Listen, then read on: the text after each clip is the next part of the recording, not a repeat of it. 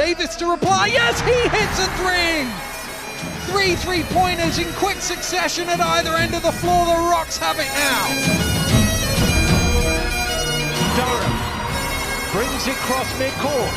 He's getting harassed by Evans. They still have fouls to give Cheshire. Here's Sloan to the basket. Out to Oilers.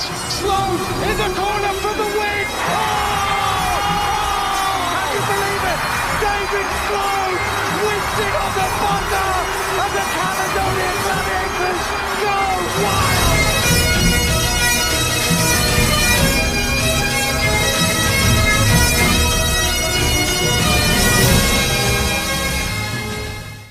Hello and welcome to another episode of the Gladcast Basketball Podcast, a podcast all about the Caledonia Gladiators. Uh, on this episode, we are joined by one of the top players in the BBL this season so far, the GB guard, now top podcaster himself, is back in Gladcast. Patrick, welcome back on the show. Thank you for having me. Good to be back. So, a strong start to the season sees uh, Patrick leading the Gladiators in points per game, but also in shooting percentage from three. Pat, yeah, just quickly, how have you found this kind of first part of the season? Yeah, I think it's been fun. Um, for me, kind of playing a little bit of a different role than I've played in the past, um, trying to expand my game a little bit, um, and you know, having fun, having fun with the guys, definitely with my teammates, and enjoying seeing what they bring to the floor too, and all the road trips, and you know, our chemistry's building, and yeah, I'm enjoying it so far. Is it one of these things as well with add, the added kind of European journeys? Um, it brings guys closer together because obviously you are having to spend a lot of time airplanes, trains, planes, automobiles. That like yeah, yeah, one hundred percent. I think especially like when we're on the bus for a long time, you know, we'll play cards, um, you know, watch stuff on the the TVs and talk about you know watch like the British Basketball League games that are going on and. Um, you know, pretty much talk trash about all the other teams. yeah, it definitely, it definitely brings a brings a team together. And when you're together for that long, it's like, can I will go one or two ways. Either you'll hate each other, or, or you'll be good friends afterwards. But luckily, it's going it's going the second way. Good. So in these podcasts, once we Pat, we like I always like to go kind of back in time and get an understanding of kind of the career so far, and so and how obviously for you, Pat Whelan ended up as a professional basketball player. So how did you get into this sport and kind of what other sports did you play growing up? Uh, growing up, I actually like started with obviously started with basketball when I was about I don't really know how old. Like as soon as I could start dribbling a basketball, probably I was dribbling a basketball. Um, both my my brothers played, um, and yeah, it's down at the Amaechi Center all the time when I was a kid. Um, honestly, just tagging along with my brothers. Like, my dad had put me in the game with like two minutes left in my, my older brother's game, my brother Jordan's game, and um, and he'd have me just stay down one end while the rest of the team played defense. I still remember scoring my first basket when they like, you know, they the other team missed and they just launched the ball down the other end to me and and I scored and went crazy. Um, did you travel? But I probably did. probably did, but the refs weren't calling it because I was like, I was like, what, six years old and like wearing like eleven year old like jersey and shorts. Oh, like I looked ridiculous. But um, but no, then I actually put put basketball down for a bit because I wanted to play football. All my friends were playing football. So I didn't play basketball for a few years there when I was a kid, um, and then got back into it when I was about ten, or like nine and ten, nine or ten. But you know, obviously, had still been like shooting around, messing around, yeah. like still had skills and stuff. I just wasn't playing organized basketball for like a couple years. Um, and then yeah, yeah, rest is history, really. Yeah. So how big an influence was that whole kind of family? just even saying there, your brother, your dad, like, it seemed like the whole family were just involved in basketball. So yeah, how big an influence was that? Yeah, um, important to mention my mom also. My mom was like people always say like people who know my mom, who really know my mom, always say like, "Oh, you'll never be the best basketball player in your family because that title belongs to your mother." Um, yeah, she was a she was a really, really, really strong player. Um, she played inside, she played the post. Apparently, she had like an unstoppable fadeaway. Obviously, haven't seen any videos or anything, but um, but yeah, no, I, I, I knew she was real when um, she actually told me one day. I sat down, I was like, "Why did you Why did you come to the UK? Like, you're this really, really great basketball player. Why didn't you go to America or do this?" She's like, "Oh yeah, I actually." She goes, "I actually um, turned down a scholarship offer from Georgetown." Wow. I was like, "Why?" She was like, "Well, I thought the UK was better for sport than it really was." Like, obviously, she didn't. she didn't really understand. Like, so. So, where was uh, your mum from? yeah. My mom's from Cameroon. Yeah. Um, she played for the national team when she was like wow. 16 or something absurd. Um, yeah. She's yeah, legit. That's awesome. Yeah. Uh, Per poor judgment on the choosing to come to the UK over Georgetown though. But... Yeah, yeah, yeah. Well, is what it is. Is I think there was some other complications with like of course, you know, grade and you know how all that stuff goes. So Wow. Yeah. That's so cool. So obviously you you've seen influence in the kind of basketball scene in Manchester, uh, a lot about the kind of Manchester Magics as well. Um, but looking to kind of future, how would you like to see, or what would you like to see happen in youth basketball within the UK to make the sport better? Um, I've always said that if I won, like, if I won the lottery tomorrow and I won like 20, 20 million, 30 million, I was set for life. Um, I would be a youth basketball coach in the UK. Um, one, I think more funding needs to go into coaching because I think the level of coaching isn't where it needs to be in youth basketball. I got lucky because I was a part of, you know, Manchester Magic uh, system growing up. So I had good coaches from from when I was like when I was like nine years old. I was going to camps run by really really good coaches, right? Um, and I think you don't get that a ton of places in the UK. So for me, I think you know more education and coaching, um, more funding in coaching, to where you know the guys who have played at really really good levels can like like be youth coaches and make a reasonable wage from it, and you know really invest their time into into helping the next generation. Um, and I think, yeah, for me, that's I got again, I got lucky. You know, there's there's other people, or there's other places around the country. Like I know they have they have good programs in London. They have a good one in Ipswich. They have a good one. You know, Sheffield for the most part. When I was growing up, was always a good program. Um, I'm sure they have a couple good good good programs in Newcastle, but um, and obviously here with them starting the academy, I think that's going to be huge for youth basketball. And you know, when once you know the academy gets up and running here properly um, that I'm hearing about. So, um, so yeah, for me, you know, more more investment in coaching, and because I think the talent's there, right? The the raw talent, the athleticism is there. It's just getting the best out of these players now. And you just kind of wonder, like you saying, you got lucky in Manchester, and it's always that kind of thing of a lot of people say the same about like is that kind of luck and having like a good mentor or coach early on. Like you've mentioned yourself, like uh, when you went to William Jewell about the experience of the coach and how that kind of bit uh, played a massive part in your enjoyment of your kind of college career as well.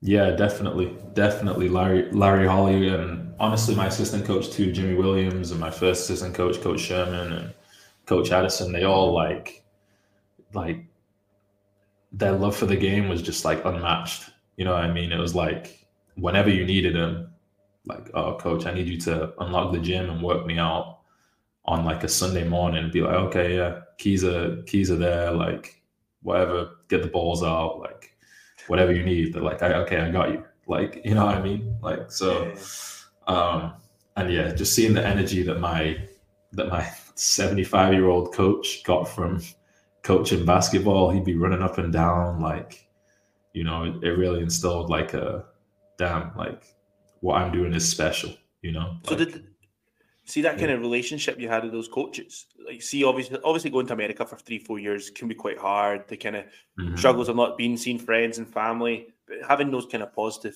kind of characters around you must have been pretty good to help you stay settled and kind of stay positive about where you were. Yeah, yeah, yeah, definitely, definitely. And the big, a big thing with them too was they were just like, just good people too. You know, always had my back if I was worried about anything or needed anything too. So, um, and believed in my potential as a basketball player. Um, wanted to see me grow and wanted to invest their time in that. So, um, so yeah, definitely helped me stay positive for sure. Brilliant. So obviously, leaving call, at uh, leaving uh, William Jewell, you decided to turn pro. You ended up in Spain with Murcia. Um, did you have any other options coming out of college? Um, yeah, definitely had a few. It's weird, always weird coming out of college because like you your I would say in your rookie year is where your agent matters the most. Um, because kind of from there you can, you know, if you play well, you kind of find other opportunities naturally. Um, but yeah, coming out of college, you know, that whole decision to choose which agent to go with, like I was speaking to a Greek agent, a Spanish agent, you know, a French agents from the UK, like uh, all different different places. So um, so yeah, I think um, for me, when I once I signed with a Spanish agent, I kind of knew okay, probably I'm going to play in Spain. Um, mm. And and yeah, we had a couple offers from from different places. Um, but but yeah, that was uh that's like kind of the deciding factor to where where you're going to sign. I feel like, especially as a rookie. So would you say that first summer is the hardest one because it kind of steers you what kind of path you need to take? Yeah, and even like it happens before summer. Like while I was mm, okay when my season finished, like in February, I think, or like March. Yeah, March, March in college. Um, it was like boom. Okay, now what's next? Like, you know, and you got to make a decision quick because you want to have a, an agent in the right time um, before the, the season's finish in May. So you got to make a decision a little a little more quickly. And like, yeah, it was a stressful process from what I remember. Um, but yeah, that that first like that first spring slash summer is very important. I would say. Is there many things you think you would do differently now, knowing the experience you have? Um, I was actually talking to Fraser about this yesterday. And I think the the only thing I would do differently is like maybe after my first year, I would have pushed harder to leave the team I was on. Only because like I'd had a good season and I feel like me not moving on kind of kind of stagnated my like progress a little bit. I feel like I could have, you know, expedited the process a little bit because um because yeah, like going back to the same spot, I didn't really have anyone new around mm. um, in terms of coaching staff and stuff to, you know, help expand my game and see different stuff in me. So, um, so yeah, maybe after that first year, I would have pushed a little harder. Um, I ended up going back, and we ended up getting promoted. So the the growth happened like anyway. But yeah, of course. Um, but yeah, I guess it, it maybe could have happened quicker. But then again, who knows? Like maybe I needed to go through those through those trials in order to to be where I am yeah. today. So and I suppose you never know. And that's one of these things like if you you've answered that really well there in terms of well if if I did do it differently, everything could have been different. And actually, yeah, exactly. It's, it's, but it's always one thing, a question I like to know is, is some a wee bit different that you wish that you'd maybe tell like a younger athlete to warn them about. And it's always that kind of interesting one about how you kind of share that information. Obviously, you saying you had a chat with Fraser about it, like and different mm-hmm. experiences, mm-hmm. and and I suppose that's what if we talk about that. Like I remember, I was the media day early in the season. It was like Farrell, Fraser, and they were just talking about different guys that they'd cross paths or how was that person? What did you do there? How did you find that place? Mm-hmm. And that's where actually, I suppose basketball as a sport is quite small because everyone oh, yeah. has some everyone has similar experiences. Everybody knows yeah. someone that's been someone that knows Pat Whelan or Gino, Gino yeah. Crandell or Gareth 100%. Murray. Like it's amazing how you can link players by teams and coaches really easily. Yeah, hundred percent. I think um, I was I was just thinking about this also this week uh, this week when um, obviously Gino just signed with his new team um, and he's playing a BCL game against my the point guard I played again I played with this summer, and I was like, oh man, no way. And Gino also signed on the same team as Dean Williams, who oh, also played with the point guard that I played with this summer who they were also playing against each other. And um, I played with Dean U18s, and now Gino's playing on the same team as him. Like, yeah, it's super. It's a very small world. Everyone yeah. has a connection to everywhere. And it's like the team. I was the team that Lucas played for last summer. They've just got a new, or last few seasons at Nuremberg. They've just taken the coach that was Ian's coach in Denmark. Yeah, yeah, yeah. I saw that. And yes. and I just think that's mad. And then you go look and see yeah. Hamburg. You've got Al Durham and VJ King who have connections to here mm-hmm. as well, playing against London again. Like, yeah, I just think basketball's fascinating like that. So it after is. three after three years in Spain, uh, you made the move back to the UK with the Riders. You had two brilliant seasons with the Riders. Obviously, the first season you kind of cleaned it up in terms of competition wins, and obviously you were recognised by players and coaches in the end of season awards. But what kind of is the standout from your time in Leicester? Um, what's the standout? That's a think... very big question, like very yeah. wide question. okay, so so people would expect me to say year one. I think winning the playoffs was special year one, um, and winning the league too. Like I think that run in the league was pretty historic. I don't know how many teams have only lost two games in yeah a lead campaign. But yeah, that was that was special and it was really fun too. Like great group of guys. Um, but like I always think about when I think about my second year in Leicester, I always think about like just how close we were to winning a lot of silverware. You know what I mean? Like yeah. we played them, we played London in the uh, in the BBL Cup, and bear in mind, like Leicester have a very like there's a misconception that Leicester have a really, really big budget. They they don't have a big budget. Um, most players who go there are like essentially students who are still playing. You know, there's other you know things that go into it. Don't get me wrong, we had a great team, um, but for us to to legit be like in the BBL Cup to be within like what three points of winning that game or like maybe seven or eight in the end, but we were in the fourth quarter. I think it got down yeah, to like two or four. Yeah, yeah, um, and then Sam Dekker did, you know. Sam Dekker. Yeah. Um, and then you know, obviously in the in the playoff final, it was a dare I say the referees had a bit of a game, but when there's 50 fouls called in a game, I think it's never really the best look. Yeah, because um, we spoke we spoke after that game um, yeah. I recorded with you, and that was you and Rob said the same similar things about like three not making three throws. The amount of it was yeah. quite a cold tight game. Like you guys yeah. both said the same. I mean, for, for but even still, for us to almost win that game, um, for it to only come down to free throw shooting is the only reason we lost that game. Um, you know, we missed 16 free throws and we lost by eight. So for for for us to be like that close with a team of that level who's playing in Euro Cup, but um, and again, don't get me wrong, we had a great team of great players, but for us to be like that close with with that team, I think was it was interesting. Let's just put it that way. it was interesting. Is that one of the things as well? Like that team at Leicester kind of stuck around for two seasons as a group of like a core. Um, yeah.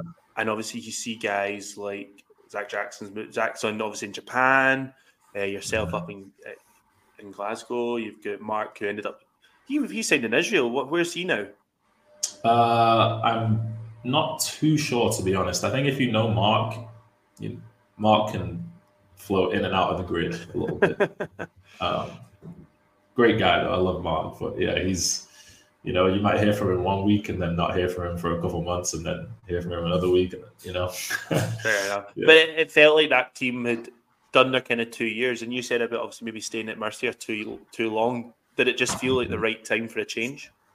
Yeah, 100%. Um, it felt like, you know, we'd one, I'd finished my, I was finishing my degree. Um, and two, like it felt like we really like, we were all ready to, to kind of move on slash step up slash experience new things. Um, and I think, you know, everyone, everyone who is there is, is doing great now. And um, I'm excited to see, you know, what these guys do in the future. We still, we're still very close as a group of individuals. Like we still talk a lot. I still talk to Kimball. I still talk to Darian, obviously, all the time, and um, still speak with Mo and Blake and the guys who are still there. You know, and I suppose you look at that team as well. You've got yeah.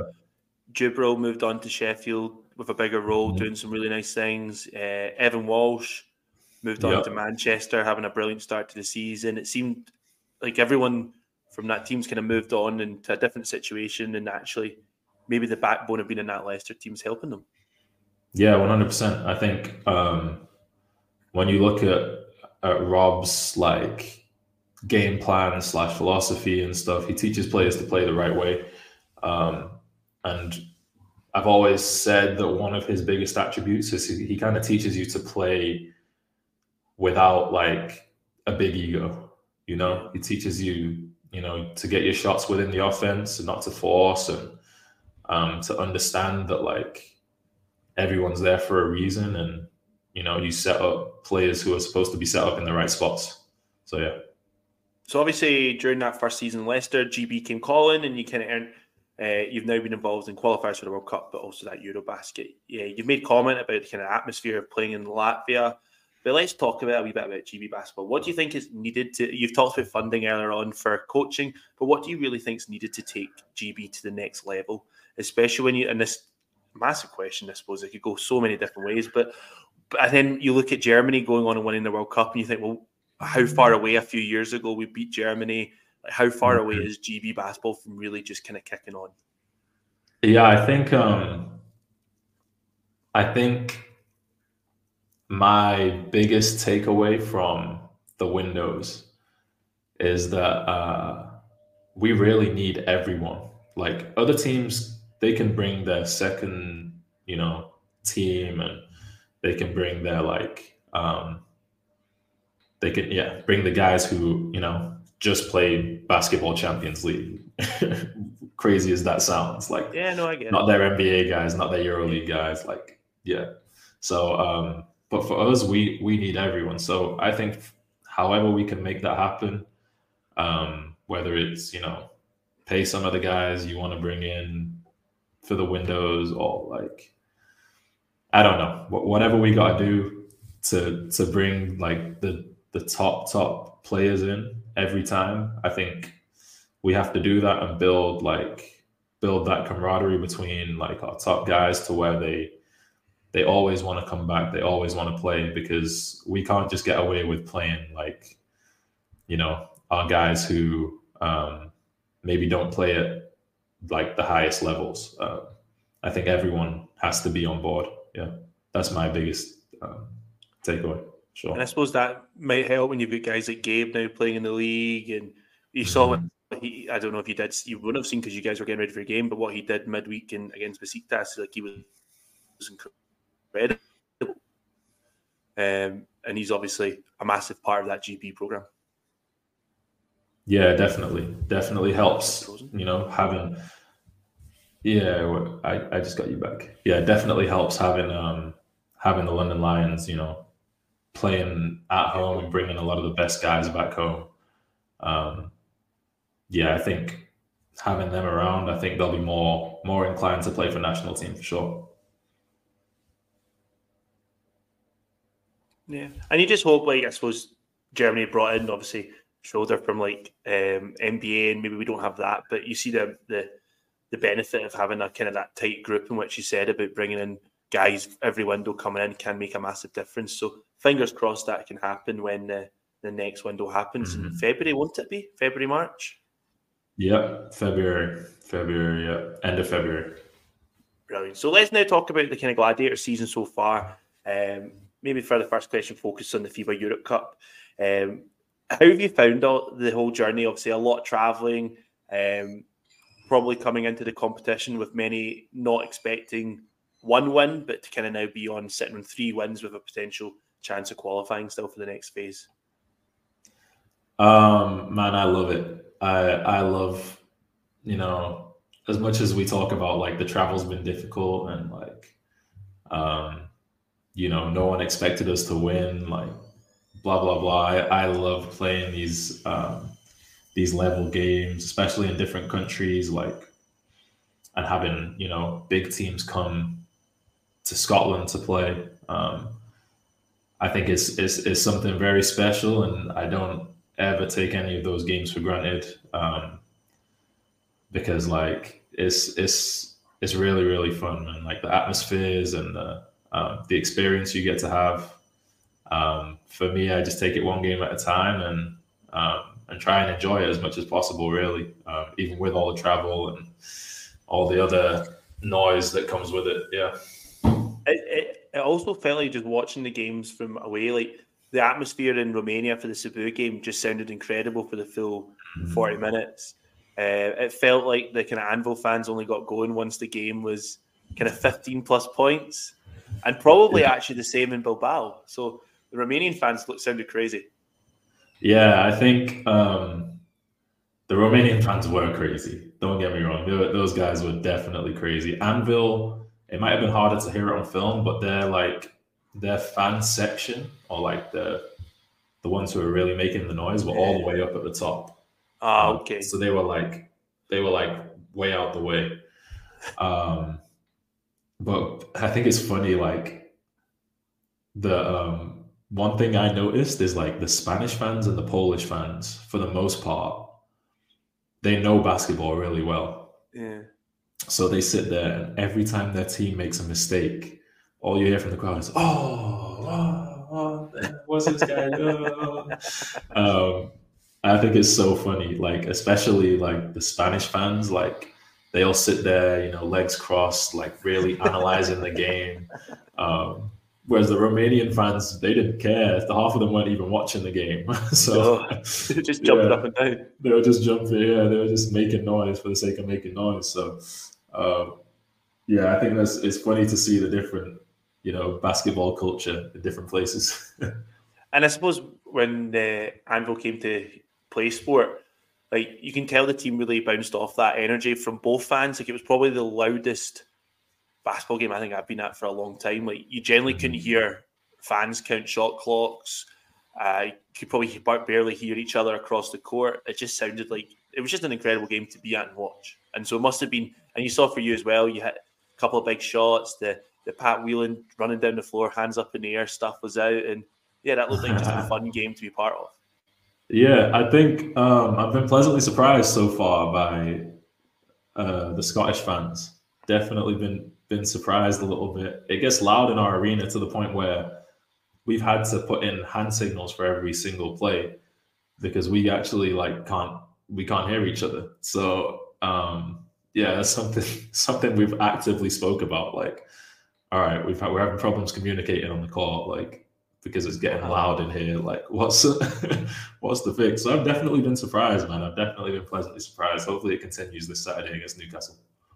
Yeah. So obviously, we're seven in, at the time of recording. I'm not sure when I'm going to put this out, Pat, but we're seven three at the moment, um, and it's been a pretty good start. Uh, first started really well. Obviously, defeats to on the road to London, Bristol, and Sheffield.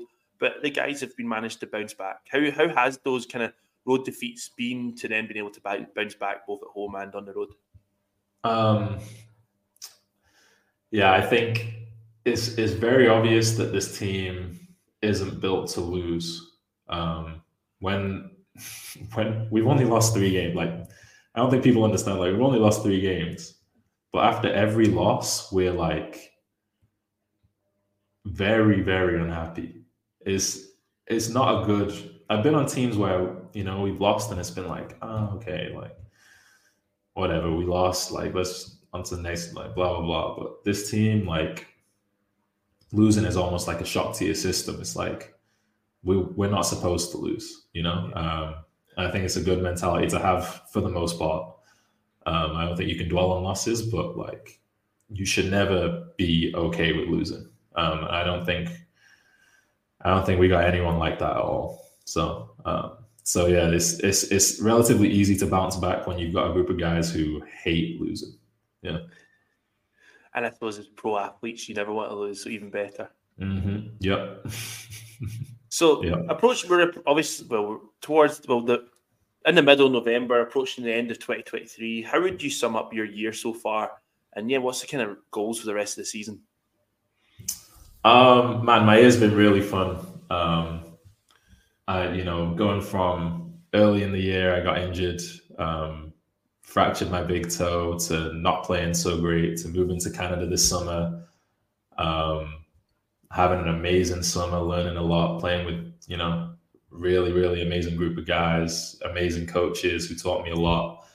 Um, kind of bringing more knowledge back home, and then you know, obviously coming to Scotland, playing for Caledonia, um, really enjoying my basketball. It's been a it's been a very special year for me. Um, a lot of ups and downs, but definitely growth. A lot of growth for sure. And if, do you feel like you've settled in Scotland? Do you? Is it how how did expectations meet in reality, or?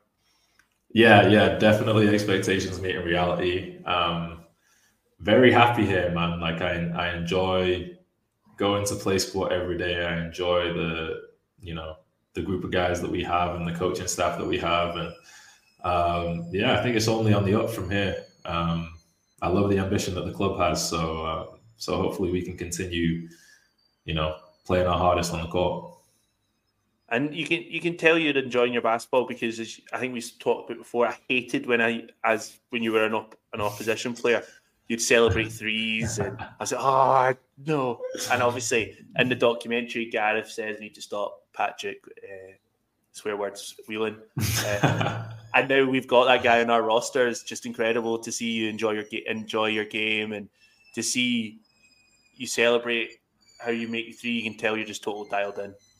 Mm-hmm. Yeah, yeah, I love it. I love it, and I think um, for me, the celebrating isn't necessarily like for me. It's like I, I, I want the crowd to be yeah. behind us, and you know, I enjoy like I enjoy taking in those moments where something good happens. You know what I mean? And and you know, hopefully, it, hopefully, it, it inspires the crowd to be a little bit louder, both away and home.